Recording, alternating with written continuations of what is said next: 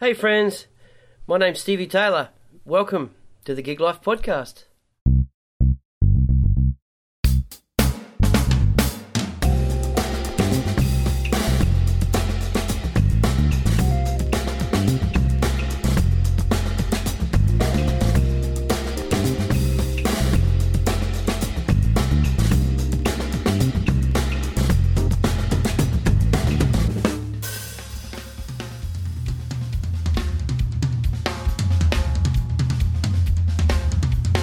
My guest today is Jonnie Adams, longtime drummer for Doug Williams in the Mix, and also part of the staff of the now defunct Billy Hyde's Drumcraft. Uh, I met John back in the late 90s, and we've been mates ever since. Uh, we hadn't seen each other for a while, so we had a great time catching up and um, had a good talk about his early musical days, uh, the influence Mark Kennedy's had on him, his hiatus from drums, and amongst other things, we also geeked out big time on drums and drummers. So if you're not a drummer, bear with us for all that stuff. Ladies and gentlemen, Jonnie Adams. Cheers.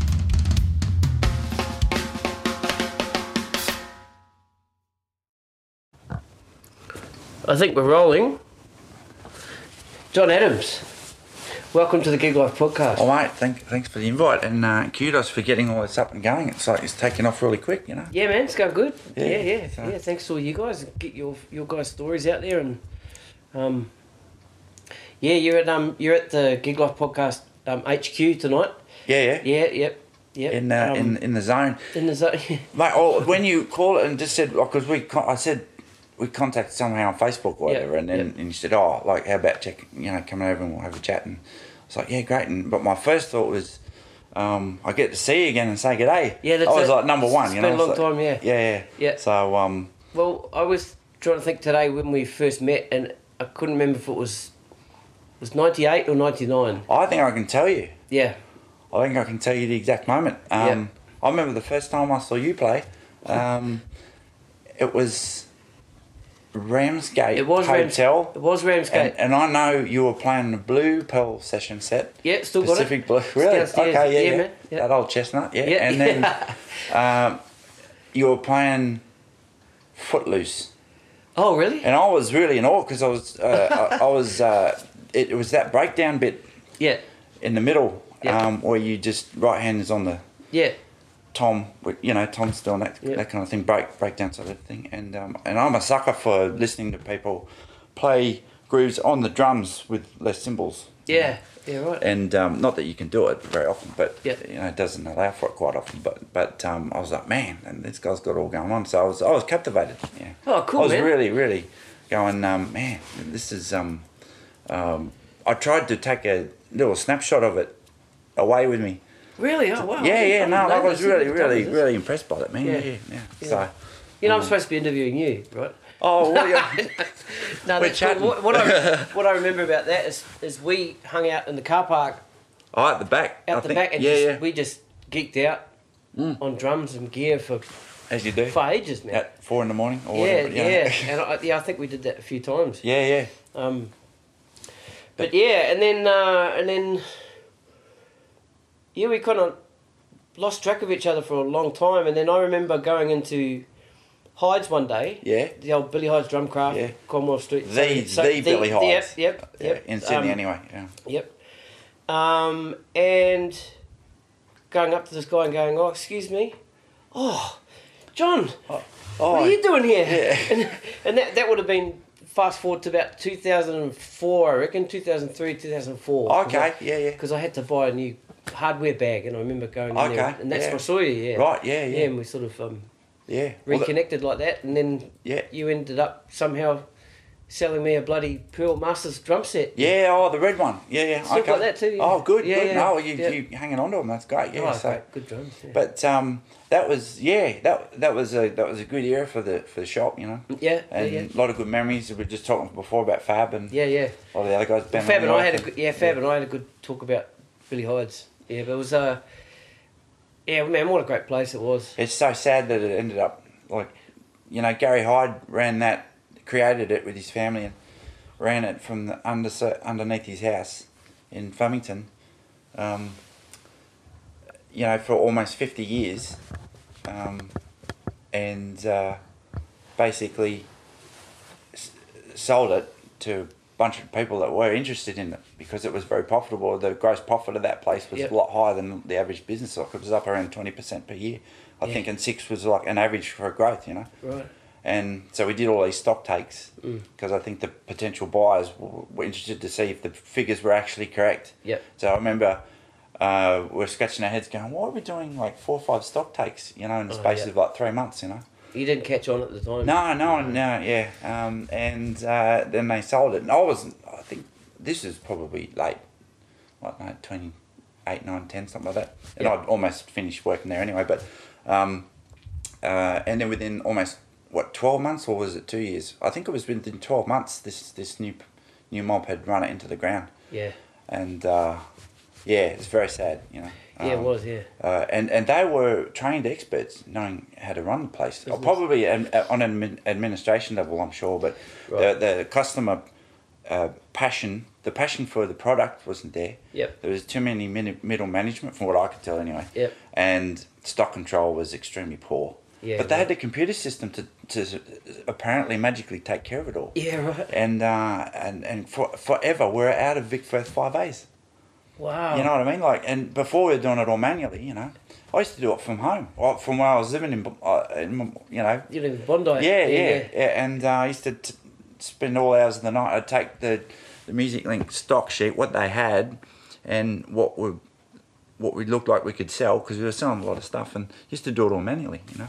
And um, uh, we're yeah, so it was a damn shame what happened, you know, Yeah. because the name went and the heritage went. Yeah. yeah. And then uh, it's all gone, you know. So, and gone. in fact, now the whole thing, I think, because they merged with Allan's, and I think that's all finished just as well. Shut. Shut up now like too, isn't it? completely distant from all this now, but um, Yeah. the, I think it's it's all all finished. In fact, um, I've uh, walked past that the old shop a couple of times Oh yeah. when I've been in town recently. Mm. Yeah, What's there few now? memories. It's a hair salon.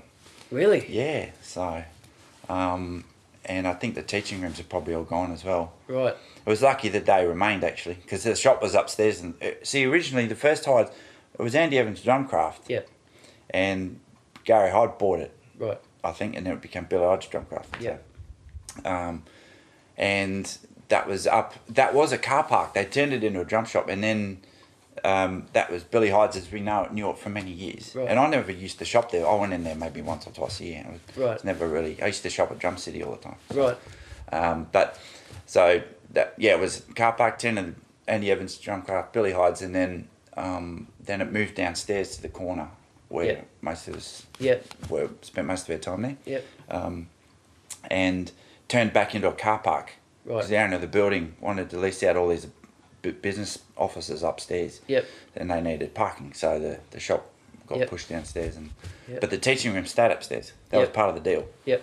Yeah, and um, yeah, so that was uh, that's how it ran for a while. And oh, mate, I had a lot of funk about it. It was great fun. Sure yeah. did. Yeah, And I was only part time. I was never really that. Yeah. Yep. And Um, I yeah I just remember yeah, going in there often. because I'd only be able to get in there on a Saturday or a Sunday, obviously because working during the week and Yep. you know, I'd play Friday night late finish and then ah shit I need some stuff and there was nothing sort of out this way, Yeah. so I'd sort of beeline into town, Yeah. absolutely knackered. Yeah. And you walk in there, but everybody's the same. Everybody's feeling the same. Everybody's yeah, yeah. tired, got sore arms, and, and bloody drummers, you know. yeah, well, the guys working there would have been like The same. yeah, yeah, man. would We're, have we're all everybody. just yeah, with our eyes hanging out. yeah, that's like- right. Yeah, yeah. You Yeah. know, got home from a gig at five, got up Mm. at seven, go to work, you know, or whatever. You know, Yeah. So, um, but yeah, so that was the end of an era, wasn't it? I It mean, sure was, yeah. Yeah, but um, because it's it was- see, Damo's got his shop at Enmore. Yeah. In fact, I was there the other week. Yep. And um, that's great that there's still something, and a couple other people got some things going on. Yep. I think, but um, um, like you know, in town, like In town, yeah. not much going on. So. Um, It's all online. yeah, well, this is it. See, this is the thing with the whole. Um, Allan's thing. yeah, but well, but when it when it started to go downhill, Yep. see the stock control. One of the things I thought of was see the place was never easy to park at. Yep. People constantly whinging about that. Um, but it's a funky place and people like to go there. But but when when the stock control became an issue and then when general items weren't readily available there a lot, um, like the drumsticks I was talking about and Yeah. basic things like that, then you've noticed the drop in in customer turnaround, like you know, Yeah. because they're like, why? I know they probably don't have the stock. Why am I going to go in and get a parking ticket? And, and look, spend half an hour looking for a car parking spot when I can just buy it online, and and, and Yeah, that that's- that's when the internet started to really kick in. Yep. Internet sales, Yep. was you know, what two thousand, what six, seven, eight, nine, that sort of thing. Yeah, shit. It's yeah, so um, a few things working together there probably yeah, yeah. um, had a bit of an impact, but Yeah. you know, Let's um let's roll right back now, man. Um, to when you first started playing. So you were born. What's that? Oh, I saw you. so you're looking at my cat. What's the cat? Doing? Oh, you trying? You trying to flashback? oh yeah, yeah, yeah. No, I'm just trying to think. Uh, I got to say, the whole thing. I started high school, right? Um, Okay. The whole thing is a complete accident, and Yep. I don't consider myself a musician. I don't have the dream, you know, the, the whole dream of it all, Mm. and don't live live the life. And um, it's taken me a little while to figure that out, but um, that's actually where where my heart really is. It's it's and I never the whole thing is an accident. Mm. Um, and how it all started and getting a good kick in Mm. was all these things just, just occurred. I was never chasing it or anything Oh, like that. us. So, but uh, yeah, so I mean, um, I, initially I was into all mechanical things as a youngster, Mm-hmm. and then tech drawing and architecture and that sort of stuff. you Yeah. know, so, um, and then one day I was at high school and they had the school assembly every morning for about ten minutes, and they said the announcement: "Oh, anyone interested in doing drum lessons, go and see the music teacher, whenever it was." And I thought, oh yeah, it'd be interesting. But you, you like I'm Captain Slowpaw, so I'm never really act proactive on these things, you know. And anyway, so it lunch that day. The music teacher walked past us in the playground. So I didn't go and seek him out, but he just just happened to be in the playground. And I went, um, so I just thought I'd just ask. I said, oh, drum lessons. What, what's? I don't know why I'm interested, but you know. Um, he said, yeah, well, the drum teacher's in tomorrow. Come, arrive at the music department, whatever time it was, and have a chat and see. Yeah, so I did that, and he said uh, my first drum teacher was absolute wonderful bloke, great player, and and and superhuman, um, Mick Woods, and so I met met him, and um, he said, look, just turn up next week, and and we'll go from there. So I ju- that's I just turned up, and and he's then we got on to a a, it was just practice pad for about six months. So basically, you just said go out and get the syncopation book and a pair of Vic Firth five A's, and a Billy Hyde rebound pad, three things. Know. So I went and did that, and went back with the book, and then we went through lesson one. I practiced that for that week, and we came back and did next week. I did lesson two, and then the next week, and it went on and on, and and I wasn't any, even interested in music. Right. I, not until probably six months after I started doing all that. And after six months, I got about halfway through, or a fair chunk of the syncopation book. And I wasn't even interested in playing beats or anything, you know. Like Yeah. most people at that, that Yeah, age, yeah, I was in, I was like tw- thirteen, I was in year nine or something. And most people are like want to start a band and all that. a- I just, and- yeah. yeah, I was, it was like really just turn up here, do this, and turn up next week and have that ready. And, and it was just like this sort of robotic sort of Right. approach and um, uh, uh, yeah, and the music came interest in that came further down the track. So um, so but but actually one day I, I gathered up the strength to tell. You know, you got to try and pick a good day to tell your folks. You know, like when you've done something good or you're not in trouble. You know, so Yeah. and I came home from school one day. I thought I'm just gonna tell mum because dad wasn't home. It's just mum. You know, um, I'll tell one of them. I'll just tell mum first. You know, see how we go. And uh, so I was walking home and sucking myself that Went through the front door. I said, um, "She's like, how's your day?" I said, "Yeah, not bad." I said, "Oh, um, um, I've um, I'm taking this drum lesson business seriously because you know." Uh, she knew I'd inquired about it because I had the sticks and everything, but like didn't really know that I was going on with it. So Yeah. and so um, it it started to become when I started to dig into it. Then I thought I'd better tell her that I'm really getting serious about it. So, Yeah.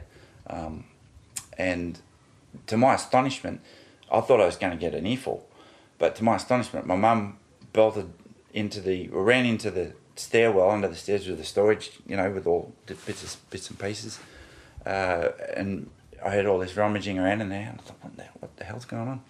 And she came out with kind of dusting off all these old records, all this vinyl, and uh, thought, oh, this is not looking too bad. So, and she pulled out, didn't even say anything, and walked past me to the record player.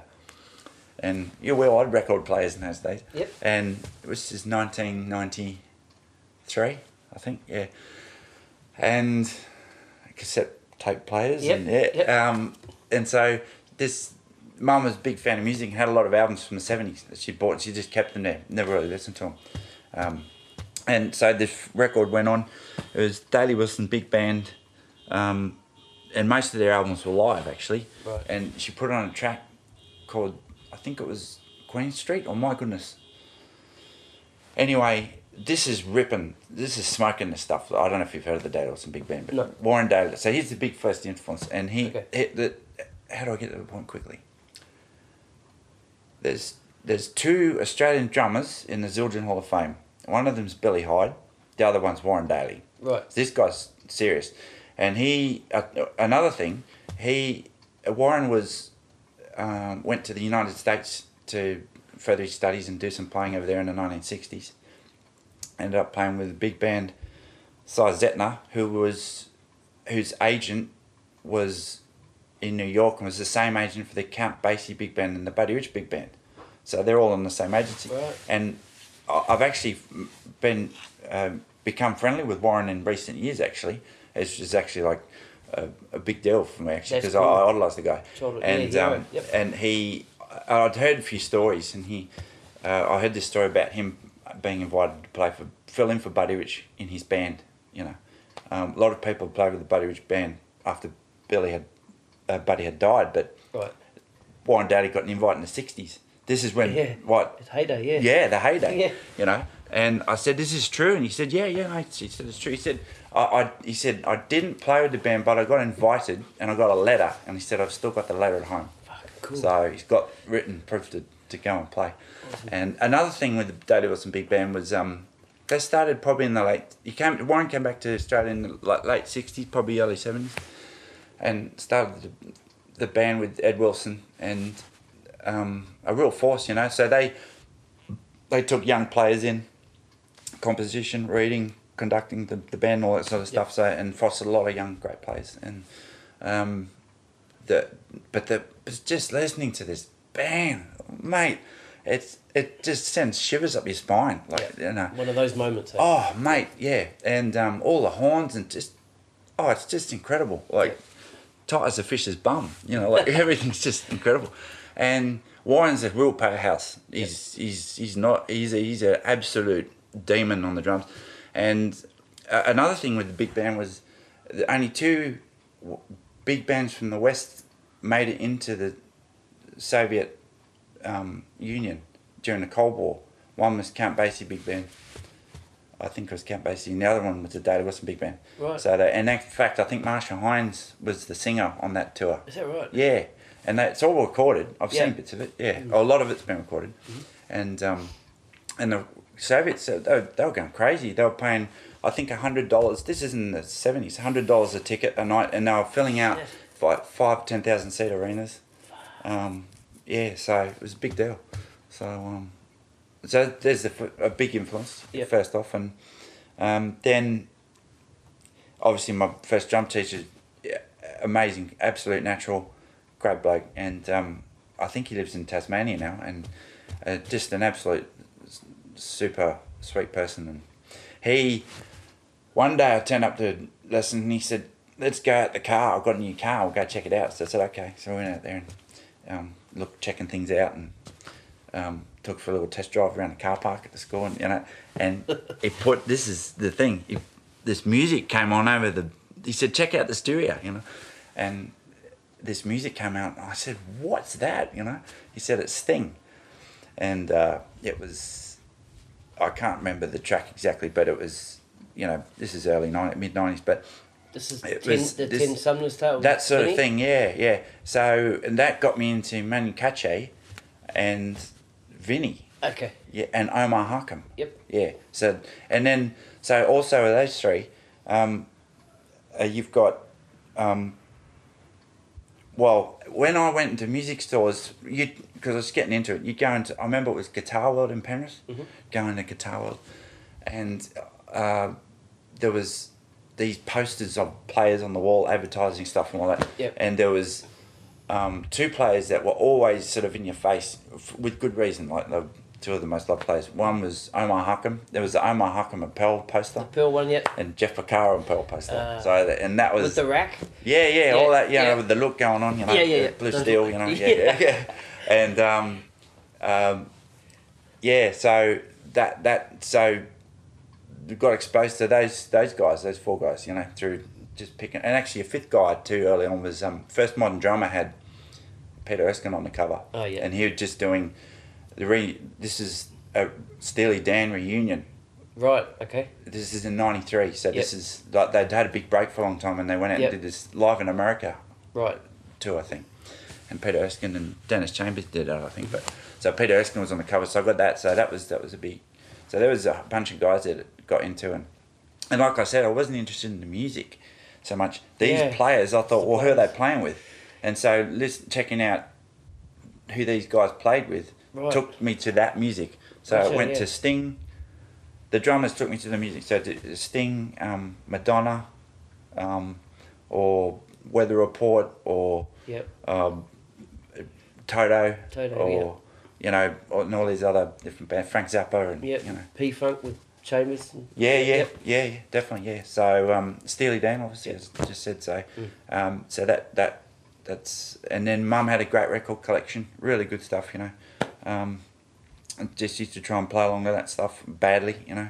and uh, Harvey Mason, you know, Yeah. because Mum had this album called Breezing by George Benson, had Harvey Mason on it. So, Right. um, We had this um one of the first CDs that we ever bought. This is back in New Zealand. Yeah. We went into a into the like. There's only one music shop in our town.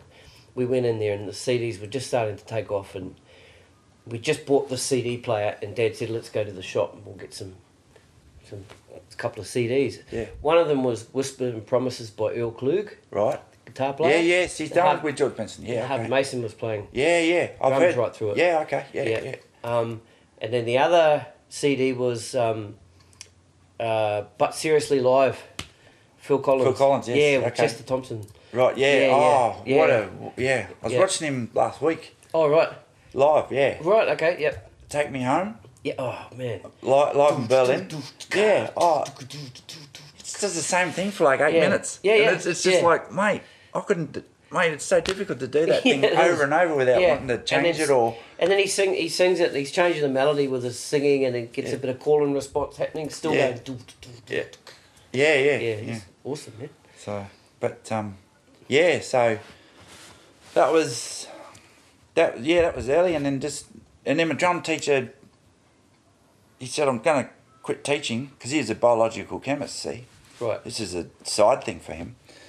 And I was in. This was about eighteen months after I started. So, but it, I had such a great grounding with Mick Woods that he'd gone through. We'd gone through syncopation book, not trying to get into it with drum beats early. It was all a few rudiments, not many rudiments, just Yep. the syncopation book with a Yep. Mm-hmm. couple of basic rudiments, and then the Frank Corniola book, rhythm section drumming, Mm-hmm. and that's where the the coordination stuff started getting Yep.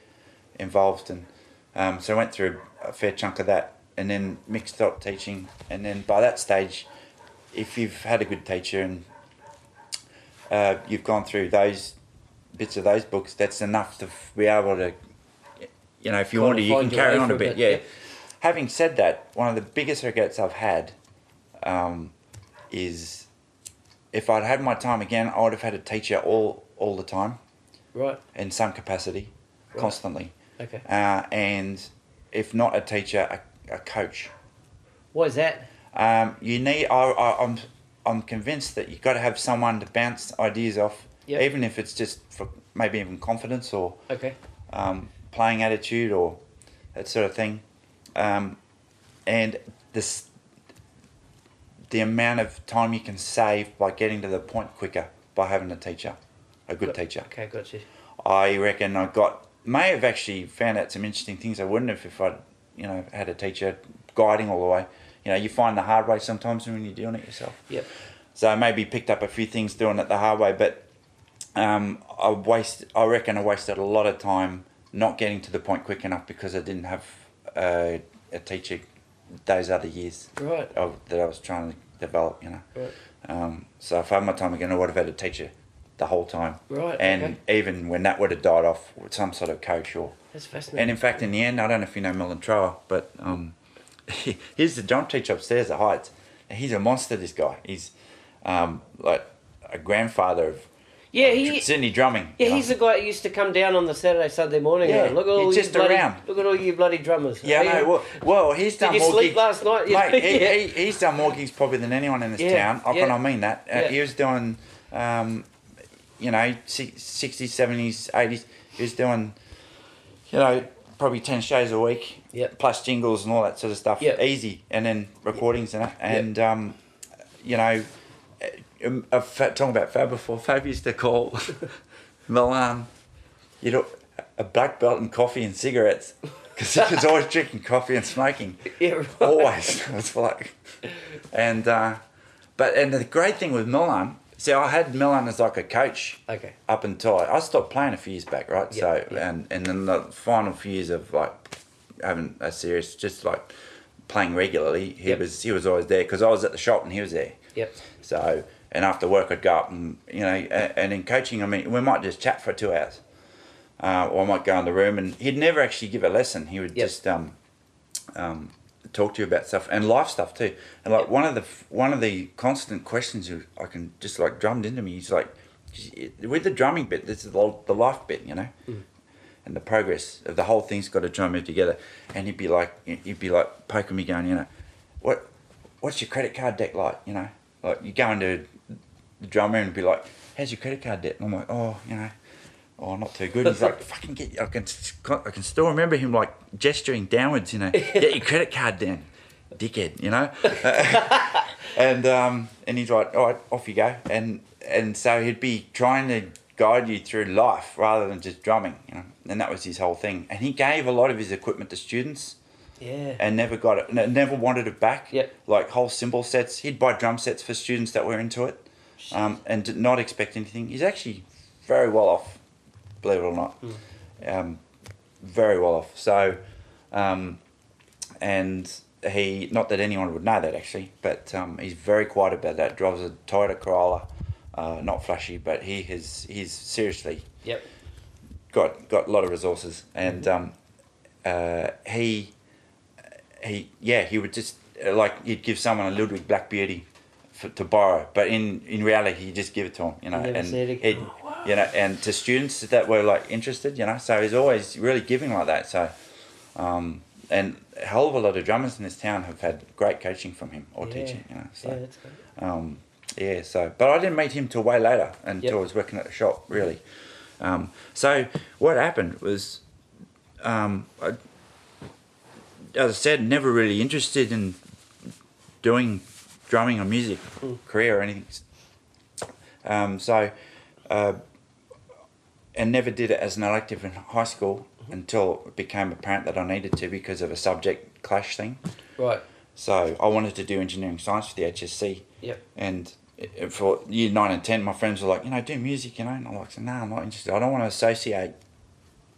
It's so sacred to me. It became so sacred that I didn't want to associate regularity with like a, a regime and a schedule and, and, and a mm. career with it, mm. a potential career. You know, I didn't want to have that connection, and um, so.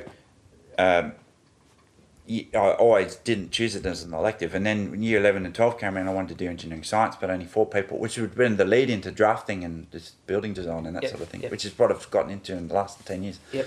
But so only four people wanted to do that. And the deputy principal called us in one day, and the four of us, and said, listen, I can't really arrange an entire teaching regime for four people. If you want to do engineering science, you've got to go to another school, or here's a list of subjects you can choose that fit in with everything. And music was on it. So I thought, oh, it'll it'll take pressure off my other- other subjects because I'm already doing a bit of music, you know. Yep. But what had the opposite effect is it absolutely took over after that. Like Yeah. I just everything went by the wayside, and it was just drums and music, drums and music. You know, Mm. sort of became this.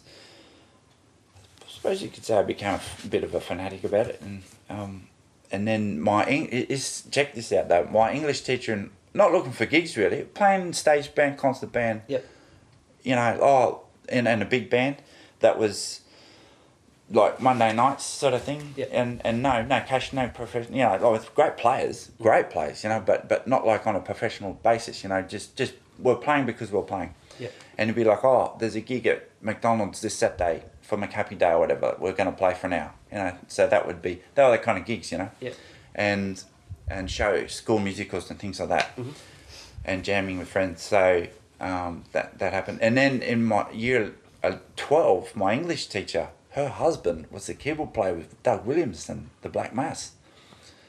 So my I got that gig through my English teacher in high school. Shit. Yeah. So, Mr. Daly, yeah, husband, Mr. Daly, was, uh, Mrs. Daly was my English teacher. And, um, uh, their son Ben was made guitarist, and we hung out a bit. And and Mr. Daly, I was because he was teaching at the school as well, so it was always Mr. Daly, right? Right. His name's Gary Daly, but I was I was a student, he was a teacher, so I was I was Mr. Daly. So, um, he he I was actually getting a couple of piano lessons at that stage too, I think, from him. But he put my name forward uh, to play with the group at the uh, to play with Doug Williams in the Black Mass um, in the mid. This would have been 1996. I was just finishing year 12, and uh, Mark Kennedy was the drummer, and there was an arrangement that Mark Kennedy.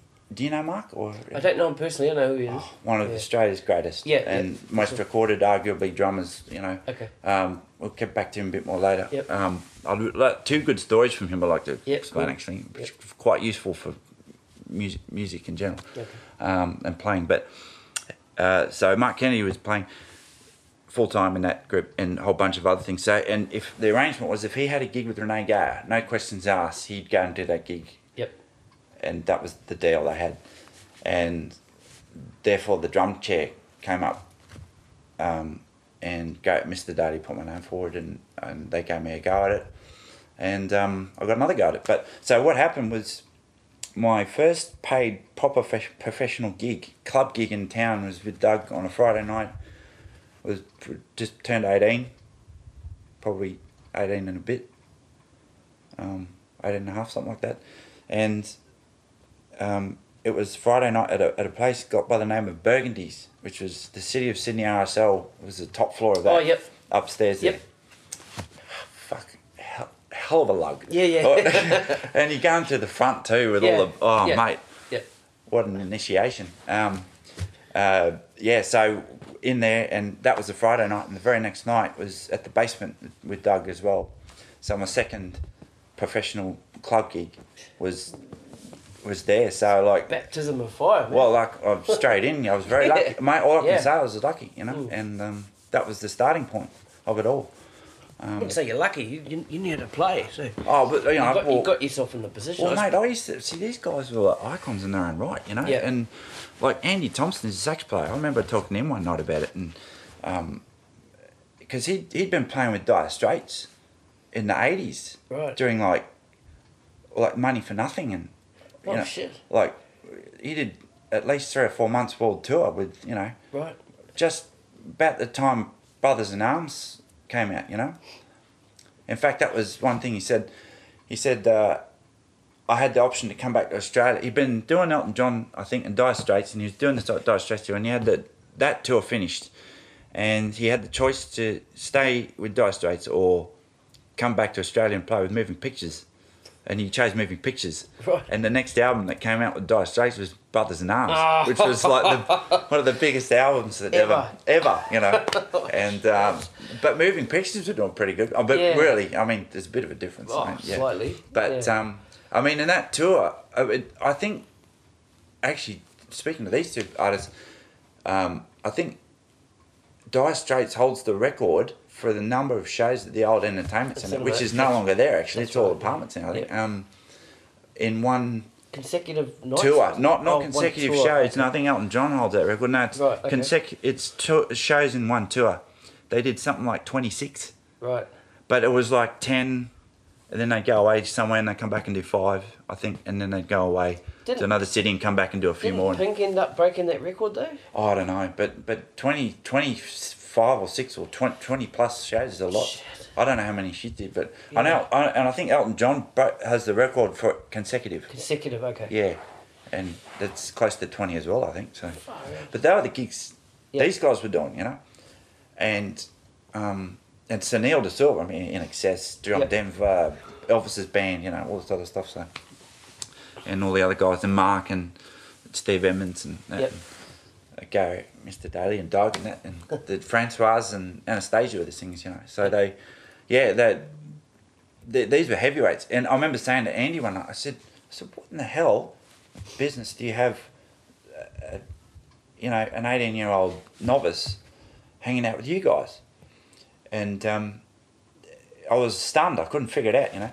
And uh, well, of course, you would have to be able to cut it, you know. That's one thing, right? But um, but he said, listen, this is the thing. He goes, he goes, and Andy always had a VB in one hand and a cigarette in the other, and black belt and Black VB belt and, VB and cigarettes. cigarettes, yeah, and and his sax was usually always hung off his neck almost all the time. I don't think it ever came off. It was like this, you know, this this real look going Yeah, on. yeah.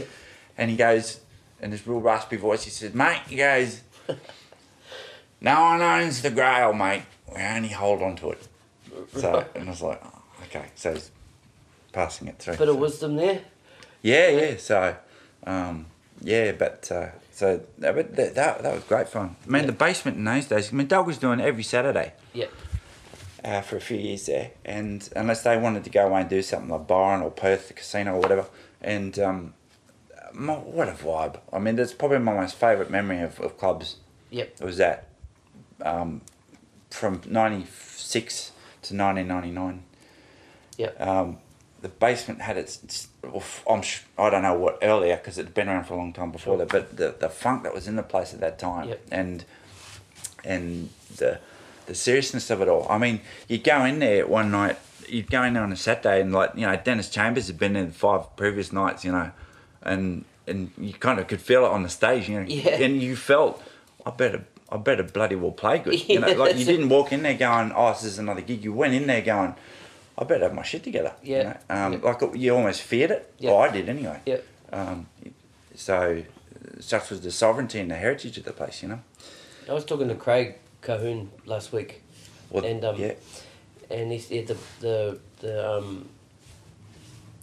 Uh, the Brothers of Oz were in there every second, Second, week. well, in 99 and yeah, 99 Yeah, yeah, yeah, okay. yeah, And then yeah. Doug was every that's every right. other. Well, it was, it was, yeah, that's right. It was. Yeah. Well, Doug was doing um, Fridays with Transformation, another group with another great drummer, and it was Gordon Rytmeister was, Yep.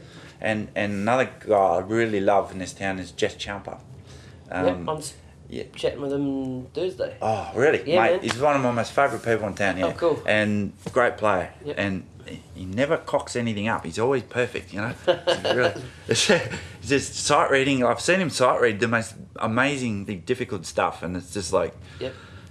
mm, no trouble Nothing. at all. You know, he Yeah. plays like five instruments. You know. Yeah, yeah. He's a great Yeah. person. He's really social. Yep. And yeah. Anyway, um, so he so there was uh, yeah that that group was on I think and then Doug was doing they were doing like a double header and then um, but then it, that was like 94 5 I think and then Doug ended up doing Saturdays there I think um, there was a lot of dual shows two shows a night and I think Doug Oh, right, okay. Doug actually was one of the first people to do a show by by Right. like one show per night sort of thing Right. with one artist so um, and that was the Saturdays and that kind of took off and then um, and then it started to die down a bit Bruce Vile started his share in the, the basement in 1999 I think and it became a little more corporate after that Okay. uh, the carpet changed got all came all everything became a lot cleaner Okay. um, there was a record executive who actually probably helped save the joint because um, Bruce had a large share in that place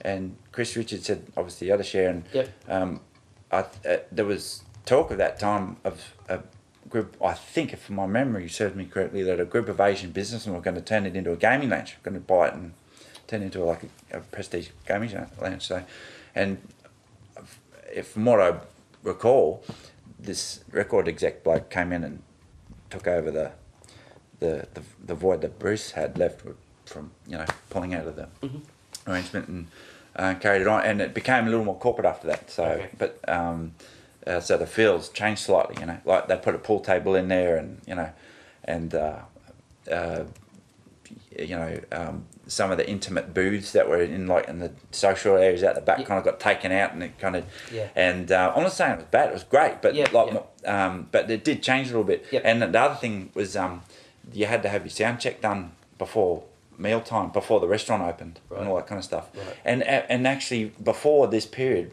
um, in like mid '90s, like I remember one of the guys went up and put um, like 12 names on the door and no one batted an eyelid. Mm. You know, you could have whatever yeah, food and drinks you wanted and all that kind of stuff. It was, um, it was, uh, in fact, I'm, I'm probably sure it wasn't doing doing any good for the running of the business, you know. But Sure. um, but but there was this vibe of A just vibe, yeah, oh yeah. mate, it was just great, you know. Yep. And obviously, I, I, I obviously you could see it had to be tightened up a bit Yep. to survive, you know. Um, less people were turning up to gigs, Yeah, right. um, and and all that sort of business. And the and the jazz gigs started to dwindle away from Right. because Vince James was doing like five nights a week there, and then right. you know, and we packed houses five nights a week in the nineties, yeah, and then, um, then yeah, that those shows started to diminish a bit, and um, always great music down there, Yeah. Fa- like top shelf music, but um, there was a lot of jazz there, you know, Yeah. and that sort of they had to keep the place open, you know, Sure, yeah. and I think they just had to get whatever music in there that was of great quality, and it Yeah. was whatever, whatever was in there, but all different styles, so Yep. um, rather than just because it was predominantly a jazz venue. Were they back then um, getting the, still getting the international through, or did that Oh, come yeah. late? Did that come later? Mate, tell me. Let me Uh, tell you. yep. Oh, um, well, like I said, you get like like Mike Stern and Bob Bergen all that down there. Yeah, you know, four or yeah. five nights. Dave Weckl and yeah, I, I and- went and saw I saw Weckl yeah, Weckl band there. and and all these kind of guys, you know. Mm. Um, but one gig that stands out for me, which really summed up the vibe of the place, um, was. I went in on a Sunday. I'd been playing the night before, and I couldn't have been bothered taking my drums home. And I came and picked them up the next day, and Sunday afternoon. And this would have been, would have been about eighteen, about nineteen ninety six or seven. And I, I went. It was probably three or four in the afternoon. You know you, that wonderful sound. You walk up to that venue, and there's a bit of music coming out from downstairs. You Yep. know, like oh, it's great. Even Yep. walking up to the place was awesome Yep. and you go down and um, by the acoustics you could tell there weren't many people in there, you know, and it was this jazz group was playing in there and um, uh, and I stood there and watched for a while and I went, man, this is this is a really interesting sound, uh, and this sound is I, I I wasn't that, had much of an ear for what was going on, you know, because still very young. I still don't have much of an ear for what's going on, but um, anyway, but you could kind of tell that these guys were really a bit different. Yep. And it was three horns and a drummer. Was sousaphone, trombone, trumpet, and drums. I think the trombone players Washburn, someone Wa- Washburn or someone, the, heavyweight players, you know, New York guys. It turned out, well, this is the thing. So I, I stood there and looked, and I thought I've got to figure out who these guys are. And, I- and so I went over the nearest table and I picked up one of those little pamphlets, and I looked at the date and said Bobby Previte, Bobby Previte Group, and said Bobby Previte was a drummer, you know, and uh, I was just nailed to the back of the wall. I couldn't believe what I was hearing, and it was, was really, really explosive sound, a lot of energy, you know. And so they were New York guys, you know, so that that, that sound was Yep. obviously, uh, you know, quite unique. Yep. Um, actually, and this will lead into Mark because a couple of days later, um, I was having hanging out with Mark Kennedy down at the basement there. We were going to watch a show with a few other people, and um, I was raving about this gig that I'd seen there on the Sunday a few days before. And uh, I said, "Oh, mate, you should have seen this drummer. He was just absolutely going for it, and it was just all action and you know, um, just you know, really exciting, all that kind of stuff." And Mark, with the most mature wisdom you can think of, is beer in one hand, cig in the other, kind of just ashed his cigarette out and whatever, you know, kind of put his beer down, and he looks over and he went, and really slowly he went, "Yeah," he said, "Those those New York guys really play up on top of the beat, don't they? And I went, oh, I I was floored, and I thought to myself, I've completely missed the point. Mark, I'm thinking action with this drumming. Yeah. Mark's thinking pulse. Yeah. So that was a lesson. Yeah. So there's an example where you can get taught something serious. Like that's a big one, you know. Yeah. For me, I thought anyway. Having a beer with a great player. Yeah. know. So um, the other thing I remember him saying was um, that he said, "Whatever you play, make sure it's not fucking lumpy." Lumpy. he said, "I can't handle lumpy," or something like that, you know. So you can play the notes, but if it's lumpy, what is it? the fuck is it? You know. so- Did you work out lumpy? well, I tr- I'm still trying. Mark, Mark, Mark is like, I love to talk about Mark bit, me man. Awesome. Like, I got really exposed to that guy a lot because I had to fill in for him. So, and he was so generous with his time. I went to his house. I'd hang out with him in studios, rehearsal rooms, that sort of thing. And I never actually had a lesson from him, but I got more than that because I was hanging out with him on the job. Mm-hmm. So you're hanging out with one of the best players around Yep. on watching them work, you Yeah. know, and then having to sit in their chair and try and emulate. Yeah. Tough. Yeah. And a real baptism of fire because um, um, it sure as hell sounded different when, like, for instance, a rehearsal, he'd play and then I'd get up and try a few tunes Yeah. or whatever, and you get up and you, you felt so inadequate.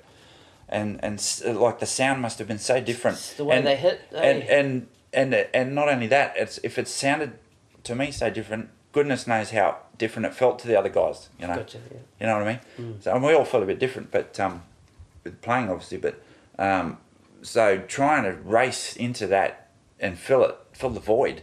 That's Yeah. a massive void, mate. Yeah. And Mark's playing is like talking about, you know, not wanting to be lumpy. He's he's like warm butter. Everything he does right. is like warm butter, um, and it's so smooth. Yep. But there's a bite to it as well. There's a real, real bite and an attitude to it, um, while being subtle and sensitive at the same time. So, and uh, um, really got. As I said, I was around him a lot. Never actually sat down and had a lesson, you know. Um, so there was none of this rudiments or anything going on. It was just I was just watching him and on on him at work, you know. And I used to go and uh, to the basement pardon me, because Doug was doing so many gigs there. Chris Richards allowed Mark to have one of his drum sets parked in the band room underneath the, the bench there, Yep. which is spaces at a premium. Premium, so that was pretty, you know, um, pretty good. And so I'd just like actually what would sometimes happen. Mr. Daly would drive down from. I'd jump in the car. We'd go down, and we'd get there before Mark got there. So I'd just set the drums up, and um, uh, so set the drums up for Mark, and then if I, if I had a night off or whatever, I'd go be down there. I'd be there. No, if I had a night off, I was there on Saturday night. Yep, You know, yep. and so I'd set the drums up, and then, um, uh, and then I was like the ball boy. Um, like I'd sit by the side of the stage, about two meters away from him, watch him all night. Like I mean, all night. I'd sit on the carpet on the floor, and you'd be kind of under the drums a bit, and you get that different sonic sound. You get the you get the sweat coming off and the air moving. You, you Yep. get all the feel from that. Yeah, cool. Oh, it was just amazing, and um, and like Mark would be like, "Hey Jonnie, go get me a beer." So I get get him a VB. I'd be like, "Jonnie, go get me a smoke." So I get him a smoke, and um, it's because you could smoke in club and clubs Yeah, in yeah, those days. You know, I don't know how we did it, Yep. mate. You wash your hair the next of- morning. Oh, I used to play with a smoke. Really? Yeah. the amount of drum heads I burnt through with the top of my smoke. really? Yeah, but Oh, I used to make them good back then. They, they wouldn't split, you know. You Yeah. just get the hole go. That's it. But then you get the smoke in your eye and you, Oh no! Oh, there, yeah, and you can't go anywhere. You can't get away from it. Yeah, yeah, you're trying to ash it, yeah. and then you, you, you go back up and you, all your ashes in the rims. Yeah, yeah, that's it. Yeah? I probably that could have helped the sound, you know. Yeah, Helped yeah, yeah, dampening, sort of muffling, yeah, muffling, yeah, yeah. yeah. But um, yeah, so, so, uh, and then when the gig finished, and then I just packed the drums up, you know. So, but let me tell you, when you pack someone's drums up and set them up, you get Yeah. to see these little things, Yeah, like right. tunings. Right. Um, and Mark's played on probably four, five hundred albums and done all this other stuff, you know. So, and he was a studio guy, Right. flat out okay. as well as the live player. big in the studio, and so his tune drums are set up for studio playing quite often, and his bass drum was like it sounded so so good out the front. Uh, without a mic in it, it sounded like concrete, but um, Right. it was massive pillow right up against the head, right up to the top, Yeah, oh, and a big wooden beater, bang on a, one of them Falam patches, and you'd hit, you'd tap the bass drum with no mic in it, it would be like seriously like a click on concrete, Yep. hit timber on concrete. Yep. But once the mic went in there, it just rounded it out just the right amount to give it that thud, you know, and the definition was it, and um, had his snare quite muffled as well, and Mark would have his top head tune tighter than the bottom one Right. from memory. Yeah, so that was interesting. But um, yeah, so but the biggest thing I picked up from him because I was talking about Mark and just like warm butter, and the hi hats are just so greasy that it's just like grease, um, elastic grease. Um, Love it. nothing separates. It's just all connected, and you're just stretch and you pull it, and it it's like it, it, it, it's flexible, but it doesn't. Nothing Yeah. separated. It's it's all together and it's greasy. Um, and what he what he did with with a top hi hat clutch, he put the take you know he put the cymbal on and then he put a big soft felt on the first Right. before the little felt and the wing the little nut would go on Right. and and it wouldn't be too tight and that would allow the top hi hat to glide Gotcha. so when you opened it, it didn't go. It was like, yeah. And not only that, his amount of light and shade between dynamic ranges, there was not three or four different levels. It was infinite. Yeah. Um, and occasionally, you know, I mean, I, I don't think I've heard anybody play single-handed sixteenths at about you know eighty beats a minute, ninety beats a minute. Like any anyone, I don't think I've ever heard anyone do that as good as him. Right. I, like I mean anyone. Um, Yep. So much um, elasticity in the groove and Mm. um, yeah and and and and and this was like the end of the jazz fusion if we could call it you know well, let's call it probably the end of the real techo rock jazz fusion era you know Mm-hmm. and so a lot of players particularly my age were like really into you know Vinny well still am obviously but you know Yep. there was that whole jazz rock fusion Yep. scene you know Yep. Yep. um, and I, mem- I remember talking to a couple of mates, you know, about Mark Kennedy. You know, oh mate, you got to check Mark out. You know, he's, you know, and they'd be like, oh yeah, I've seen him once or twice, but I wasn't too impressed. And you know, I was just like mortified. I was like, what are you not getting? You know? like, um, What are you yeah. So, and the big test is, Oh, sorry. Oh. I just pushed the cat off the chair. She'll be right. Yeah. She'll be Yeah, right. right. looking happy. Yeah. So, and the, the big test is, okay, well, he might be doing something simple, but you tried doing it, Yeah. and that's where you know. Try and make it sound like that. and feel like that. Oh, forget it, mate. Um, and that's where 40 years of playing and all that recording and the practice and all that kind of stuff was um, obviously comes through in a player like him, you know. So, um, yeah, but um, that was, yeah, a very sensitive band. Like, um, even to this day, actually, we did a gig on Saturday. I mean, I've done, um, as I said, I stopped playing a few years back. Yeah, drums went in the storage. We talk about that? Yeah, drums went in the Hang on, storage. do you want another drink of water? Hang. Yeah, no, I'm right. Thanks. Hang mate. on, I'll get right. another drink. You get you stop playing. That's right. Yes. Yeah, Yes. because I look at well, I back it up a little. You were playing a lot because I remember when I used to see you in the store, like you.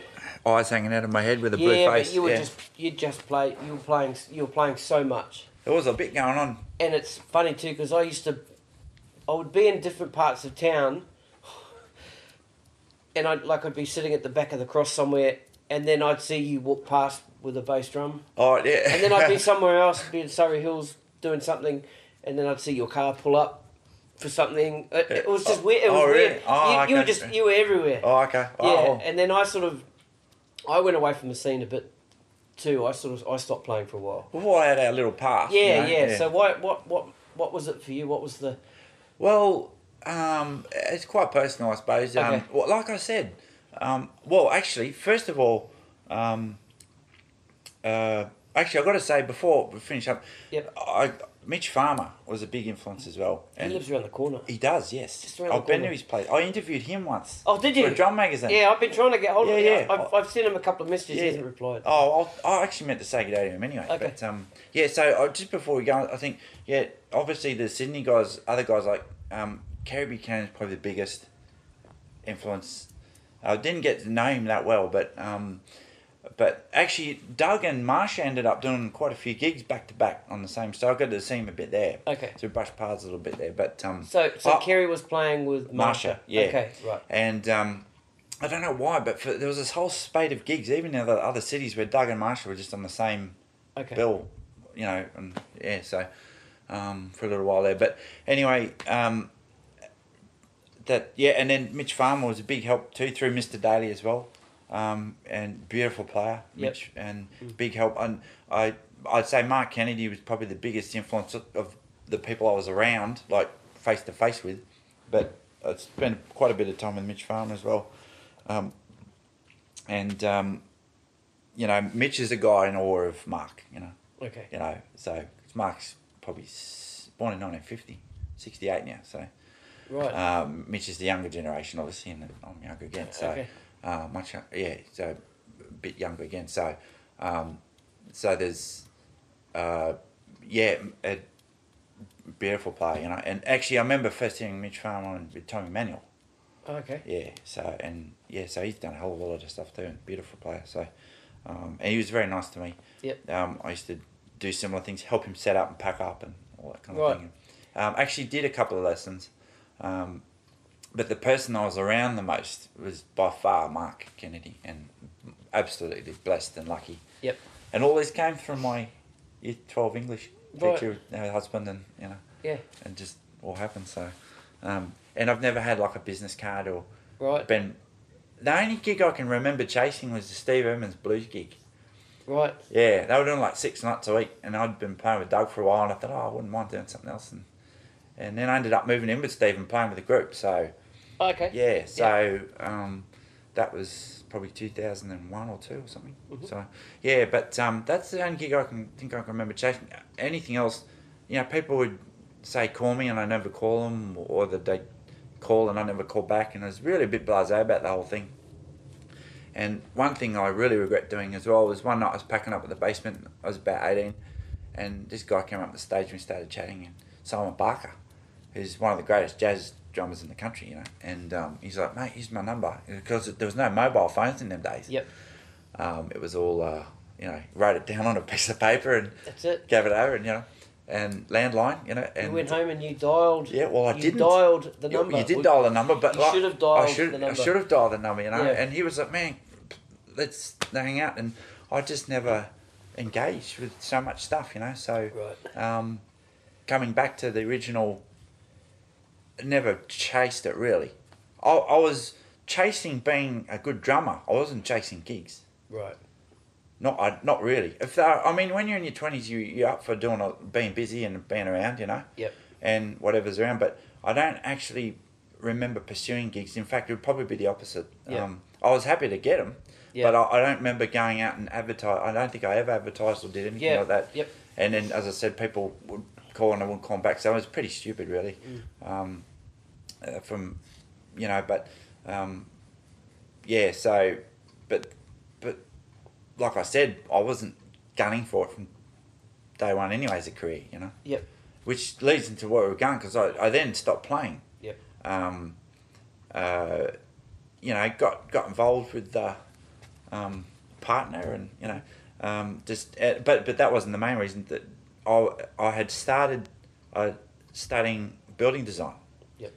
At the old Tech College at Ultimo, Mhm. so the old um, the TAFE there, and uh, that was part time. That was in 09, I think, and then um, so I was getting to the point where if I'd have kept drumming and kept trying to study this new area, which is what I wanted to do when In I was in high place, school, yep, yep. that was the dream, right? That was the dream.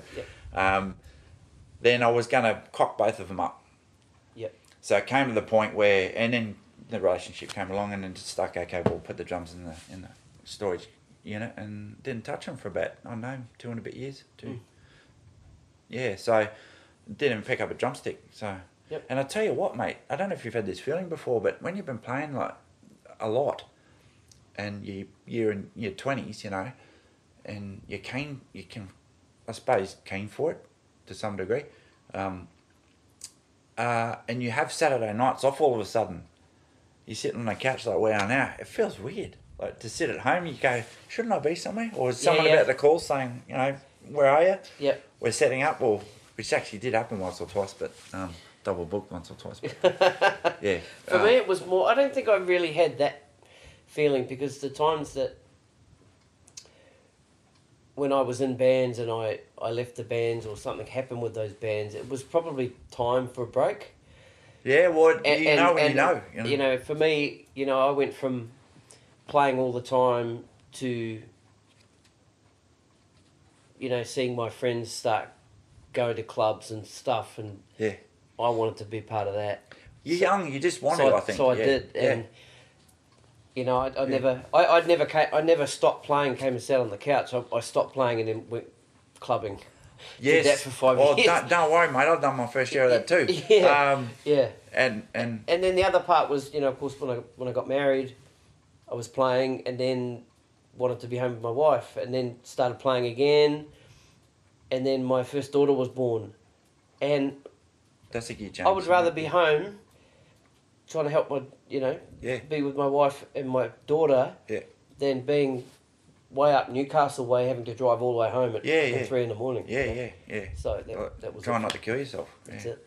So, in fact, I remember that Newcastle came into my head as I was coming up here because the Cumberland Highway used to turn left at the motorway and go Yeah, up. yeah. Get that, yeah. So, um, Yep. brought back a few memories. Go up, was it, is it Penn Hills Road? or- Road, yeah. yeah. Um, that was the way up. But, yeah, so um, I found that a bit odd and liked it, you know. I thought, oh, I could, I, sure. I could do it just staying at home, you For know. sure. Like, and, Yeah. uh, and yeah, so that, that's the way I went. So then I got, I stuck my teeth into studying Yep. um, the architectural stuff, which is what I wanted to do initially. So yeah, that was like 28, 29. So you know, I, every decade or so, something something usually get a ch- or I've found that every decade there's been some sort of one change in the breeze, you know. Yep. And um, so I've been doing that ever since. But so when I stopped, I, I got back into it after a couple of years and um, just started doing a gig here and there. Yep. And this year, uh, it's probably been one of the most enjoyable years I've had Yep. uh, and fulfilling. And Yep. I've done, I counted them, you know, that I've done six gigs this year. And Really? this is November. We're in mid-November. Yeah, yeah. So um, and they've they've been shows with players that are great friends and great players and, and, and they've been shows not like pub gigs or anything. They've been um, Awesome. yeah. So um, and the odd party, so sort of private thing. So um, and it feels like this is how I wanted it to be when I was fourteen. Yeah. That that was the same headspace Got you. just doing a couple. Want to be playing as best as possible, but just doing a couple, couple of gigs and, um, and and it's taken twenty years to, to find it. yeah, or more, twenty five years maybe, yeah. Yeah. So, but having said that, man, oh, there's a hell of a good time. I was going to say, yeah. Uh, going, man, in the a, it's a whole life there, man. the whole cross, mate. I remember um, one of the funniest uh, times in the cross. I was eighteen, and we'd played at this place called Round Midnight, um, which was on the corner of Kellett, no, not Kellett, Roslyn Street, and a little laneway, just off the main drag there in the cross, just off Darlinghurst Road, and or the Golden Mile, as I think they call it. Yeah. Yep. Not anymore, I don't think. Not anymore. Yeah, that No. looks like a ghost town from us. Yeah, no. Yeah, you can park on the main street there I on a Saturday night. You I know, know, yeah. I did a few gigs at the beat bar there about Oh, a year right. ago, Yeah. and uh, Saturday night, park out the front. Sweet. the- it's like there's like, is this a school night or Yeah. it's it's like it's, like it's um eight o'clock in the morning. You know, Yeah. there's no one there. It's a whole nother conversation, isn't it? Yeah, yeah, that's right. But anyway, um, it's um, I have a different theory. I know these um, unfortunate events with um, people being killed and seriously hurt. They're absolutely tragic, and and and it, it, it's um, had an effect on the way it's operated. But Mm-hmm. my that the cross was starting to die off anyway, in my opinion. Okay. Yeah, and this is my litmus test for it.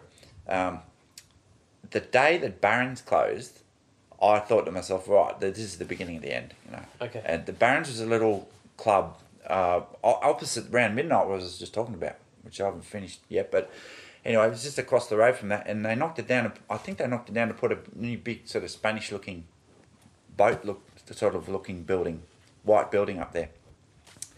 There's like a V fork fork in the road there, and uh, that's near where Barons was, and um, it was the most intimate, funky, dirty, um, homely kind of place you could ever go to. Yep. And it was like no one would look at you sideways. You'd be like wearing a bloke could walk, walk in there with a pink tutu on and and shaved head and you know not, and wearing nothing else, and no one would look sideways. You know, That's you wouldn't be judged or anything. Um, and it felt like you're in someone's house because the like it was an actual house, like it was like a a, a flat sort of thing, and um, catches, you know, tiny bar. Bar was probably, you know, two meters long or something, maybe less, and yeah, great times in there. And when that place shut, I came out of there like really late a few times and um, I had some great memories in here. But but I thought to myself when that when that place went, I thought, oh, okay, things are um, there- something's changing here. So Yeah, right. so that was happening anyway. Yep. You know, uh, I think anyway. But um, and because seeing what it was like, well, I mean, it would have been nice to have seen what it was like in the seventies and eighties. You know, with um, you know, all these Texas Tavern and All Nations Club and Mm. all these other places. You know, you know, 15, 20 clubs or Whiskey a Go Go, Yep. 15, 20 clubs with the best players in town playing there seven nights a week would have been great fun. You know. Special. Mm. So, but um, yeah. So, but I remember, yeah, uh, first time I ever saw the sunrise without going to bed um, was, yeah, d- it was about eighteen playing around midnight with Doug there, and the gig was supposed to kick off at twelve. That's why it's called around midnight and go to about three. Well, Doug turned up at two thirty. One more than once, I think. Yeah. Well, I think two thirty was the latest he ever turned up, and we get going by about three. Yeah. Finished about six, and uh, that was a great little place. Yeah. And uh, I remember coming out of the club like this real like sort of, you know, youngster, teenager type thing. Uh, uh, walked out of the club and the sun had risen, and I went, I freaked out. I thought, Yeah. I haven't been to bed yet. Yeah. you know, and and what was funny because there's a little laneway next to that club, off the Roslyn Street, and there was a oh, it was so such such good memories. It was so seedy, but you know, we've someone found a milk crate or two, and there was a a, a busted pallet, you know, and someone found a ball. And we, we set up and started Play playing cricket. cricket, at, at two in the morning. Brilliant. Outside the club. That's awesome. because it was a long, thin laneway, you know. It's perfect, like a great pitch, you know. And so we were playing. Oh, mate, it was so so so funny, and um, yeah. So timber pallet as a bat and Yep. Milk crates and ball and you know, yeah. so um, yeah, and it was just cool. Yeah. Yeah. So, Yeah. but um, uh, yeah. So. Well, yeah, so stopped playing, and started playing again, and um, Yeah. back to Yeah. yeah. So that was the dream. So um, Yeah. I want to talk about your your technique a little bit. Now you oh, play lack thereof. no, no, you play traditional grip. Um, did that start way back with the your first? first No, no, no, I actually started. I naturally was an open-handed player, like left hand on the height, because I'm left-handed. Oh, are you? Okay. Yeah, yeah, and um, I started doing it. That's as I naturally wanted to do it. As I started getting the Frank Coniola book with my first drum teacher, Yep. I just naturally went left hand on the hi hat. I don't know Okay. why, just it's instinctive. Yep. And drum teacher said, um, Mick said, you'll have to make a decision pretty soon Mm. whether you want to do right hand on the hi hat lead or left hand. And I chose the right hand. So, but I was playing match grip. Okay. It was all matched. And then uh, a couple of years into playing, I must have been, yeah, a couple of years into it, I started dropping the stick with the left hand all the time. I mean, I still drop plenty of sticks, but um, the the left hand was just really, really pissing me off. You know, I was like, what's going on here? And at that time, I bought a Virgil Donati instructional video Mm. called Power Drumming. And see, there was not much internet in those days. No, no. So you couldn't log on and just find No, out no, how people right. were doing it, you know. It So was- you had had the odd VHS, photo Yep. in a drum magazine. Yep. And Or you had to read the explanation in an interview. Or yeah, and I Yep. didn't believe. I actually thought it was impossible to play like these guys like Vinny and Mm. and and Virgil and that with that grip. I didn't believe it until I saw that video. Right. I actually thought it was impossible. I Right. thought there's no way you could ever do that. Yep. Um, and uh, I saw photos, you know, and I thought, oh, you know, gee, I wonder what they they must switch over, you know. But when I saw someone doing it, um, which the first time was on that that that that Virgil video, um, and they had a whole bunch of exercises on it. I thought, well, I'm dropping the stick with my left hand, I'm not not happy. Uh, why don't I just give the traditional a go? So I just looked at it and tried to emulate it, and that's that's that's all I did. So I just followed the exercises and. I tell you what though, um, having not played a lot, see, I've only done a few gigs this year and oh, in the last few years, not many. And every like uh, four months, three months will go by without playing, and you can't just jump back on and expect things to work. So, um, well, they weren't working at the best of times, but um, the you like you know after four months you've got to do like half an hour a day for a week before the gig or something Yep. to try and get back into it, you know. And tr- traditional grip seems to really fall off. Like the left hand's hard, much harder to get back going than the, the right. Right. Right. Okay. There's a, uh, I think there's a lot of maintenance involved with that group. Right. And so I've started to try a few minutes here and there with the left hand unmatched. Right. And I was playing percussion in clubs a lot in, in my 20s. Um, so that was cowbells and timbales and that. So you had to play matched anyway. Yep. Um, and sometimes it just feels better to. I've not done much rock stuff, but Mm. um, um, the the backbeats, um, you know, obviously a lot lot easier with the match grip. But So um, you think you might change to mesh? I've done a little bit of. It Yeah. depends what you're doing, I think. But um, there's definitely not enough facility there to be able to just. You Yeah. can do basic stuff, but you know, with Yeah. the left hand. But, um, but but when you get, I've found when you get the left hand traditional tuned up nicely, like you've spent a bit of time on it, Yep. it feels better. Right. Mm. Somehow it feels better, and it, it feels like the way you want to do it, or the way I'd like to do it. So, Mm. um, but uh, yeah, not a lot of playing going on. So, Yeah. um, but um, We were t- talking earlier about the grip, and Dave Goodman Yep. played traditional grip for years and years. Yeah, right. Started having some problems with his with his finger and his right, hand, okay, yeah. and um, so out of necessity, he's he's trained himself up to Yeah, right, okay. yeah, to play match See, I think So he plays match match now. for Yeah. quite a while, I think now, isn't Yeah. he? Or Uh, it's only a couple of years, I think, Oh, really? maybe even twelve months. oh 12 shit, months. okay, I didn't know that. Okay, Yeah.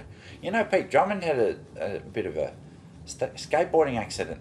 Oh right. Yeah, and that changed his technique apparently quite a lot. He's a mountain boy. Okay. Um, I'm from the very lower mountains, but he's he's way up, you know, you know, high mount, upper mountains, and Right. um, what a monster he is. Mm. Yeah. So um, he, I was, I was, I did actually, I left a bit out. I, I did a music course after school at University of Western Sydney, Mm. and I was taught there by another percussionist called Lee Giles, and uh, he's great, and uh, more art music sort of percussion ensemble stuff, know, Mhm. which I never really got into because when you're that age, you just want to, you wanted to do. You know, grooves and Yep. stuff with toms, you know, Yeah. All that stuff. Yeah. And uh, um, yeah, so um, yeah, so I uh, did that course, and um, there was um, I can't remember what the point was now. Pete Drummond. Oh, I was going. There was a guy there, an older bloke, who was in the course, and he said that he he was the guy that told Pete to chill out a bit from practicing. He's Oh. from the mountains as well. This guy, and he said, oh, "I told him to go grab a skateboard or something and chill out." And and then he had a skateboard accident and buggered his hand up. so um, and then apparently Pete, I haven't spoken to him about it, but he's had to um, change his um, way that he holds his sticks. Uh, he's matched, obviously, but Right. um, very, very um, Like relaxed more look. calmed down now, or I don't know, to- not too, but very relaxed looking grip. I think you had to kind of maybe let um, the angle of the stick changed. I think. I think it goes right across this way, not straight out. So Oh right. Okay. yeah, um, yeah. So um, so these things happen, eh? Yep. You know, so you got to kind of adjust, I suppose. But Yep. you know, but um, I never really got taught that technique proper. I've Right. seen videos and stuff. You know, there's a lot out there you can watch. Um, uh, but I think um, if anything, the thumb in that grip is important. Yep. You should be able to play a lot with the thumb and no other fingers. The Right. thumb and that, that, that joint in there Yep. And uh, never been interested in or never been um, very successful at finger strokes and all that kind of stuff. I'm pretty lock grip, palm down most of the time on the right hand Yeah. anyway. So yeah, And re- like to be rebound player pretty much. Or just yeah, like I think that yeah, and what Mark was like that a bit too. I think Okay. there's no, nothing fancy, just just very solid sort of block grip you get taught early on and that kind of stuff. So not obviously wanting to be tight. I know what you're saying. Yeah, um, but um, definitely more probably what you'd teach a student probably. Yep. You just palm down. Yep. Keep it everything tucked in and keep the stick straight down. And Yeah. obviously, when you're playing with feel, you, like the hand might t- flip upside down. You know, when you're playing a shuffle or something. Yeah. Like you know, not always, but Yep. um, um, yeah. I found I found with me, you know, I was, I was talking, you asking me, we're talking about fitness and gym Yeah. and stuff. Because I used to always play, uh, if I went to play my ride, I'd take take my hand over and, you know, keep my palm down all the way across to the right. Yeah, yeah, yeah. Um, but I was starting to feel some tension in my shoulder. Pinching a nerve. or Yeah, yeah. So then that's when I Oh yeah, okay. just Yeah, yeah. You blan- almost, over. almost so the so the palm of my hand's facing up to play Yeah. to play the ride to take the pressure off my shoulder. Yeah, right. Okay. Yeah. Yeah. But that's you know it's just Yeah. From getting old. Well, mate, these things, oh, mate. I tell you what, I, I, I don't miss the lugs, yeah, no, no. and uh, I, I think it's about time. Even though I don't play much, it's about time to get some single breast harbour again. Man, Uh, mate, that trophy case is feeling. Having mate, said that, I blame I blame you. yeah. No, yeah. no, no. Yeah, buy it all, buy everything. no, yeah. you get this new, the, the new double brace, Check double, this out, triple, it, yeah. quadruple brace pearl hardware Yeah. with these. Multi uni lock joint. You got to buy the four multi. pivot, Yeah, pivot style. You know, infinite adjustable. Yeah. Yeah, like you Yeah. know, this is yeah. But um, well, I used to actually talking about yeah. Yeah. I haven't had a, a manufactured built drum set for about, or we used one. Pro- uh, last one I had, I sold, probably about five six years ago. And I didn't use it much.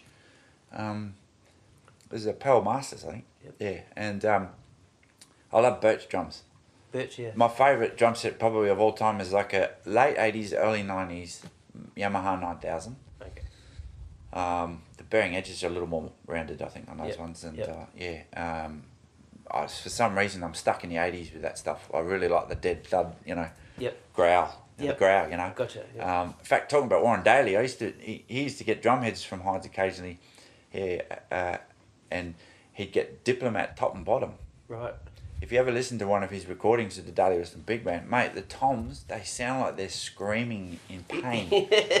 you know, like they just like this roar comes. Yeah, Yeah, yeah. I- I- Even if you tighten them up, it still doesn't. There's still a when you lot of. said diplomats, I can I can just I can hear it now. and they wouldn't last very long with him either. Yeah. He hits really hard, you know. Yeah. So, um, but and I said, what? Why? Why all the dip, t- t- top and bottom ribs? And he goes, I like the growl, Jonnie. I like the growl. Yeah. So, Kobe Cannon said that too. Yeah, I like the growl. like the growl. I heard him say that once. Yeah. So. Yep. Um, and uh, yeah, so yeah, I, I I bought some about ten years ago, more than ten years ago. I bought some acrylic sh- drum shells you get from like the Vistalites, Yep, yep. and I had some old Pe- Pearl Export hardware, Yeah. you know, and- and bought some other bits. Yeah, I've seen that kit. Yeah, I've seen you play it's, it. it's like an '80s looking, you know. Yeah, yeah, And yeah. Uh, I actually like the look of those along the architectural looking those. ten- It's like on the session. That you got. Yeah. Yep. Um, I like them, and uh, that's um. So it's actually export hardware on a set of, and I just drilled it all the holes. Not very difficult. Yep. Bought good. I think you should have good hoops. Yep. Pearl triple, Pearl super hoop. Yep. Not the old school '80s one. They're too big, but Yep. a good solid hoop that's flexible. they die cast hoop. no, no, no, no, flange? not in the die cast. Are, are Too constricting. Nah, not even on the snare. Yeah, no. I think they pop better when they got. See, when they get a, if you get a thin triple flame tube, it's not good because they Yeah, stretch and they they, stretch don't turn the head properly. yeah. They don't hold it tension properly. Yep. And they they go out lumpy, like they go wavy. Yeah, they- they- like they bow out. much Yeah, yeah, bow out. that's That's, right. right. Yep. If you get a good strong triple flame tube. Mm-hmm. Um, that's the way I reckon, yeah. Hmm. And some snares might sound, or some drums might sound good with diecast soups, but um, My Yeah. drums sound great with die cast hoops. My did mas- you get di- Oh, okay, masters yeah, yeah. got die cast hoops. Right, okay, yeah. well, Um, my, um, I've got a five and a half inch brass Sensitone pearl snare drum Yep. with a die cast hoop on it. Oh, yeah. It, it's Yeah. by far my favourite. Right. snare drum. Okay. Yeah. Crack. eh? just- yeah. oh. And tone. Yeah, Yeah. and, That- and I've got I've got a, a Jarrah Brady snare, and I, yeah.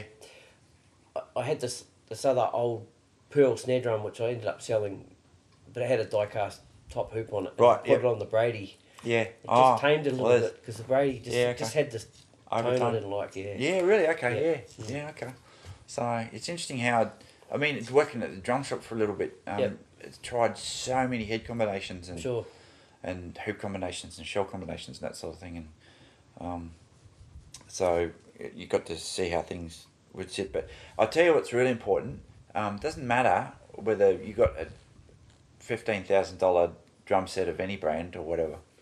Um, you've you've got to timbre match your heads. Um, you got to when they come out of the rack or out of the box or whatever. You, I think you should get a match set because uh, you got to tap them all. Yep. And you got to know whether you like the dead ones or the bright ones or the Gotcha. or the ones in the middle. Yep. Um, I like when you hit a, a drum head, you generally get a, a click and a bit of tone. Like you Yep. got to hold it properly too. Yep. If you don't, you got to hold it properly and then tap it properly. You don't, you don't press into it. You got to release straight away. Yep. And the drum, the, the head will make it like it sounds like a, a, a, a, a lot. Should have a nice long note to it. Yep. Um, and so if you don't match those heads, if you get a dead sixteen and a bright twelve and a medium sort of tone, a timbre on the, the, the ten or, or on a small tom or whatever. Yep. Um, doesn't matter whether you've got an amazing expensive drum set. Your drum your drums will not sound together.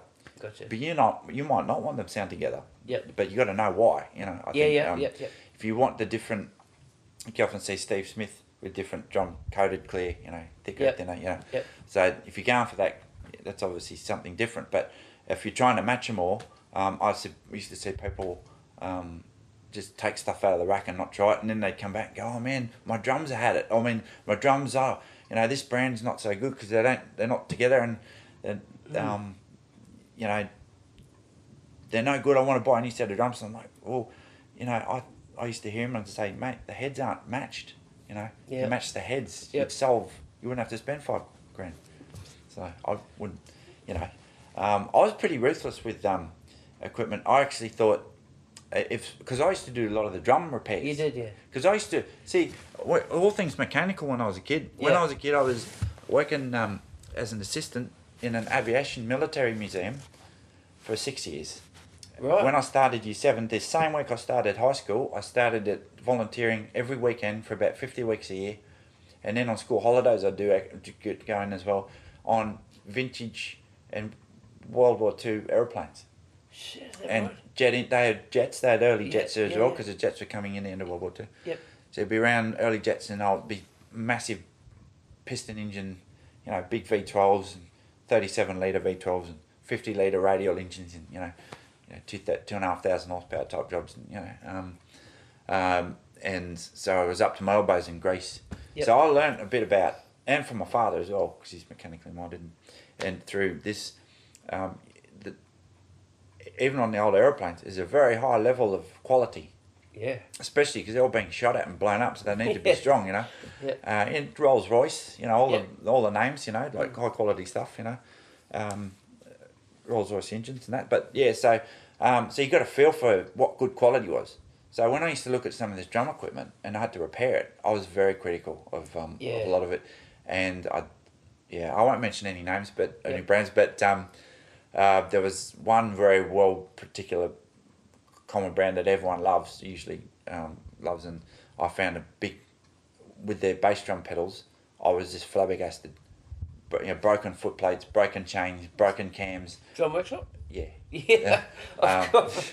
I've got hinges yeah, the hinges. Yeah. break yeah. or they'd seize Yeah, yeah, yeah. I was like man they- this they is start- more expensive to- yeah and Yeah, they and they wear because there's no guide up the front Yeah, yeah. the old Tama Camco, the old Camco job, Yeah. then the sprockets didn't have a guide. So the when the hinge would wear, Yeah, then the sprocket the would wear, and it would all go pear, pear shaped from them because then they would both start wearing at the same time. And if you then it took would your, wobble. if you took your foot too far off the pedal and slammed it back down, the chain would pop off. all that stuff. That's what yeah. I found on my five thousand Right. accelerator pedal. Yeah, yeah, And then then the hinge went. yeah, So I ended up finding. And um, then- they actually came out with a, a ball bearing. yeah. hinge- But the ball bearing bearings would explode.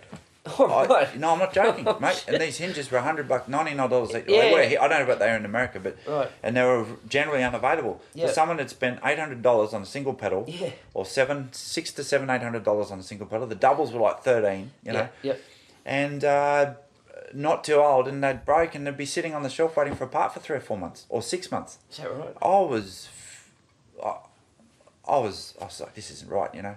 Mm. Um, but having said that, I think they're some of the finest. These, they've the way they got their mount system and their shells and everything, and the, I think they're some of the finest drums going around. Okay. DW, yeah, Yeah. at the moment, yeah, Mm. from what I've seen. But um, um, you know, the really good drums. know. Yeah. Yeah. Yeah. Um, but um, but that that some of that hardware, I was just shaking my head going, bloody Yeah, hell! yeah. Like you know, I think it was overpriced in Australia. I don't think it's that expensive in the US the DW stuff, but Don't um, know. Yeah. Uh, it was very expensive out here, and I you had to wait a long time for parts, and and I used to feel for these people. So um, my my the pedal I thought was the best and the easiest and feels great, and I still think so is the Pearl Eliminator. Got one. Yeah. I agree, hundred percent. yeah, and you get you get trouble with them occasionally, but, Yeah. but they had parts and they generally didn't muck around too much. But they're cheap. Or that and too, if it breaks, yeah. you just got to buy another one. Yeah, Like, yeah. And they're just solid, man. But- they feel good. You can fix them. Yep. You can do things to them. Like I've had the, the, the hinge. It's not a hinge. It's where the where the pivot is on the heel. Yep. If that if those screws cock up, Yep. you can you can make stuff to make. You can retap, put recoils, and you can make them work again. Yeah. A bit of mucking around, not Mm. too much, Mm. and you can get going. Yep. Um, but um, with some of the other stuff, you need to buy the parts. Yeah. And I found, yeah, um, Sonor was. I, I never got a return phone call in 10 years from Sonor Yeah. Right. about a spare part for a customer. Right. No, never, not once did I get a return call. So, which is a shame because they're great drums. You know, Yeah. So, um, and um, the so, but what I found was with some of this stuff, um, with the metalwork in particular, Mm. you'd end up. It was, you'd end up, especially because, look, if you had half an idea about what was going on, you could make it better than what it was when Yeah. it came out of the factory Yep. Yep. because some of the stuff with joints and connections and crappy metals, you'd have to recoil things and put Yeah. stainless steel recoils in and that sort of stuff. And or the biggest problem I think I ever saw was um, parts that were under a lot of tension. There was a tiny, tiny wing screw or tiny grub screw with two threads holding two things just together, and engagement. Yeah, yeah. nothing. I'm Just like, what, what were they yeah. thinking? You know. yep. And uh, and I've got to say, I think Pearl was probably and Yamaha. They were probably the two best. I said I wouldn't mention brands, but um, It's all right. um, I'm actually saying these guys are probably the best two. Yeah, Pearl and Yamaha, I think, were the best two that I found. Well, I, I won't I say was, that com- they're the I was complaining about the weight of my hardware before, but man, it's still solid as it was. I've had Pearl, the late, the, the- I I've still got Pearl. I like the old cymbal tilters from the 80s, not the 90s. it. Oh right. The Unilock tilters. I've, Yeah, that's yeah. what I'm still using the, the 90s ones. I Yeah, don't like right. the newer ones. Yeah. Yeah. So, um, but, um, and those Unilocks, you do get problems occasionally. You know, they do yeah, break, what, but what I found the Unilocks, especially my session kit, the um, the two countersink screws inside would come they come loose every now and then. yeah, yeah, Even yeah. if you lock tighted them in, Yep, yep, just the yep. You've got to be careful, and you can break the the ring. Yeah, yeah, Inside right, it, yeah, right, yeah. yeah, yeah. Yeah. But I used to You really they come loose. But even even now, I think with some of those old tom tom um, holders that I've got, the really old Unilock ones, even with those screws done up, they're still playing them now. Yeah, But, right. I mean, Yeah. Oh, but that's all right. It's not going to sink many. No, it'll no. go up, but it's not as long as you get it to sit at the right yeah, that, height. that's right. Yeah, Um, as long as it doesn't go down doesn't anymore. go down. yeah. Yeah, yeah. But um, I, I won't. Say, in fact, I don't want to rate a brand here Sure. anymore. Um, all I'll say is the br- out of ten years of working in that repair shop, Yep. on and off, well, actually part time, but over about ten years, Yep. um, I found the the the two brands that had the least drama were Yamaha and Pearl. Yep. With the with with parts on the hardware. Okay. Not talking about drums so much, but just the hardware. Yep. Um, they were by far. I'm not. I'll say I had the least. Um, they were the easiest to deal with and had the least amount of issues Yep. that I found. I think And a lot of stuff came through there, mate. From Um, what I see now, Pearl. I mean, they may may have changed a bit now, but from from the Masters series, then they went to Reference, Reference Pure. Yep. I thought they changed the whole lug system. So the lug looked They like started had- breaking actually. Yeah, well, they- they- yeah, that was on the snare drums. Yeah, the, well, this, yeah, yeah, like the, instead of just having the lug that bo- that bolted to the um to the shell, you know, with the spring and the Yeah. and the bra- and the lug coming up, yeah, they made it so it was two piece, so that the part that came up had a had a split pin through the guts of Yeah, it, and yeah, that yeah. part pivoted. pivot. Yeah, so it was when, when you when you tuned, it, Yeah. would.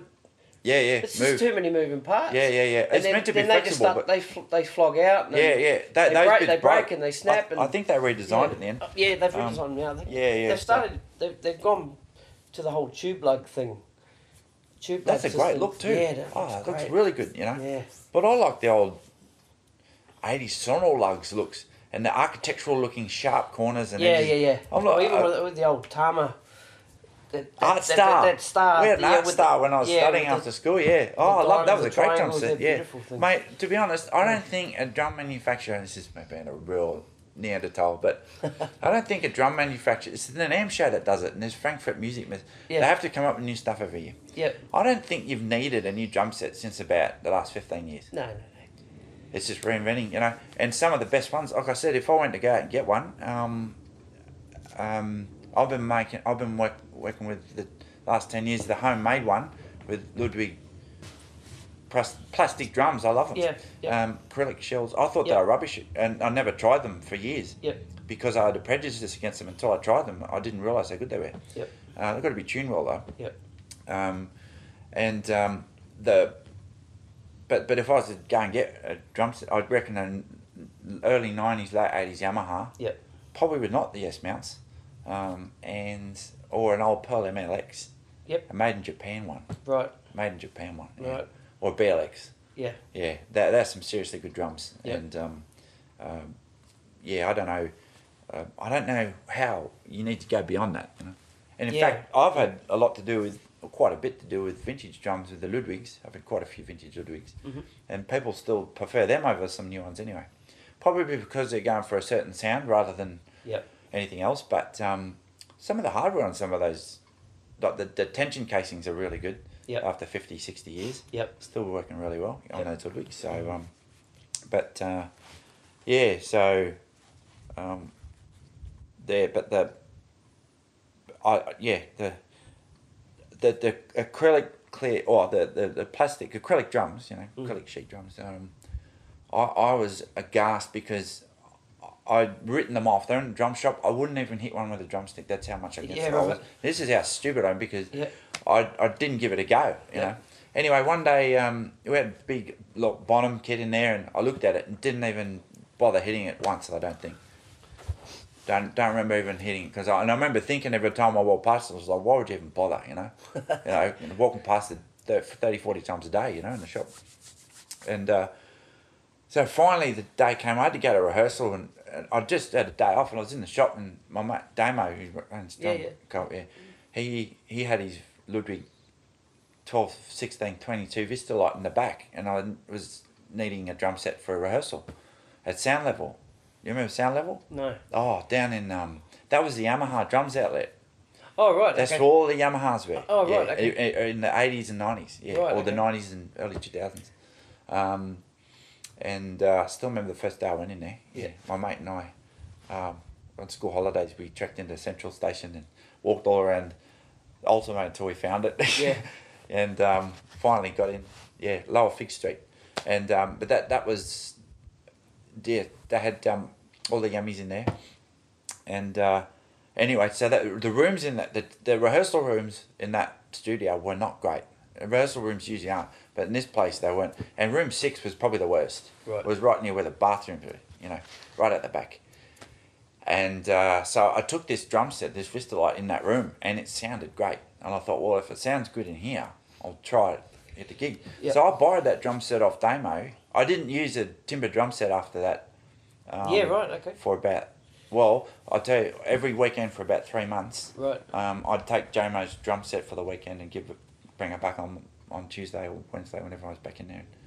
And I'd keep buying it on weekends until I bought a set of shells and put it together. I've been using that ever since. Yeah. That was in like 2007, something like that. So, um, well, I mean, I haven't been playing for you know Yeah. Right. Yeah. a lot, and then a couple of years I wasn't playing at all. But you know, But still. Yeah. yeah. So, Um, but but those drums, those clear, they're tuned well. Um, not snares. I love timber snares. Mm. Um, got the Vinnie Paul 14 by 8 snare. Oh, I've only got two snare drums. Yeah, I've right. only had two snare drums for about 10, 15 years. You know? Right. But I feel embarrassed to say that. Most people got like 20 snares. But Yeah. anyway, so um, there's been, yeah, Tim, that maple snare covered in plastic mirror, Yeah. mirror, mirror styrene sheet to quieten down. Yeah. It's so loud. Yep. Um, and because it's got a lot of bottom end and tone, but when you tune it up high, should get the crack, get Yep. the top end. So Yep. it's best of both worlds. Mm. But the clear, clear, clear, acrylic drums, I've not found this in any timber drum, and it probably exists, but with the acrylic, it's got more bottom end than timber can dream of. If you tap acrylic, an acrylic shell with no hardware on it, put it on your finger and tap it, and tap a timber shell, the you can almost see the shell wobbling. The, the acrylic Yeah, plastic, right. you know, Yeah. you tap it, particularly the bass drums, Right. huge bottom end, and we're all looking for bottom end drums. Yeah. Um, and the other thing is the attack and Yeah, tone. When you Yep. hit mo- a lot of drums and you hit them harder, you get more attack and the tone disappears. Yep. Um, which is an which is an argument for actually not hitting drums too hard because you get more tone out of them that way. But um, um, but but with these drums, I found that particularly the four toms, uh, bigger ones, you hit them harder and harder, and the tone would increase with the attack and the timbre. The click would in- like it was proportional, Yeah. and I was like, I've never heard that before. Yeah. I was like, I can't remember the last time I've heard that. I don't think I've ever heard that on a timber drum before. Right. Attack and tone increasing together, and bottom end Yeah. all coming up. Um, so it's a dead set winner. I mean, it's not the sound for everyone. It's not jazzy. It's not, you know, it's not going to probably work for South American music or whatever. But you know, Yeah. Works for you. oh, it's it's a good all rounder. I think you Mm. know. So yeah, but um, yeah, and it's interesting. I think when you get older or you've been playing for a while, you just use the same stuff all the time. Yep. Like I've ever just been using bass snare. It's been the same thing for the last probably since that drum set turned up, two thousand seven or you know. Yeah. Um, bass snare, uh, floor tom, rack tom, maybe or no toms. Mhm. If first tom you put in would be the floor tom, I think, the bottom end, uh, and a couple of cymbals, you know, Yeah. but ride, hi hat, crash, ride, whatever. Maybe the occasional effect. Yeah. Um, so it's been the, the most it's ever been really has been four cymbals and four drums, Mm. maybe an auxiliary snare, maybe. Maybe. Yeah. Yeah, so Yeah.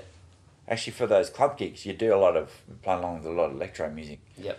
So you take no maybe no toms and you take two snares and Yep. a cowbell and you know, um, you know diddle off. Keep your PC going and diddle off, you know, just to get some variety, Gotcha. you know, onto you know voicings and that. But um, Yeah. yeah, so um, yeah, so it's. Do you like paradiddle? I don't like paradiddle grooves. I don't. You know that that paradiddle, and you put a bass drum and a snare under it. I can't handle the sound. It's like I can't. I mean, there's a famous Bowie tune that Dennis Davis did, um, with that groove sped up. You know. The double's Um, cool because it kind of gives you that sort of a six.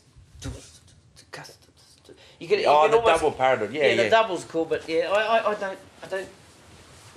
No, I've never been one to play them. I might, I- might drop them into a fill or, but no. like I really love Darren, Darren Ferrugia's um, layered patterns. Okay.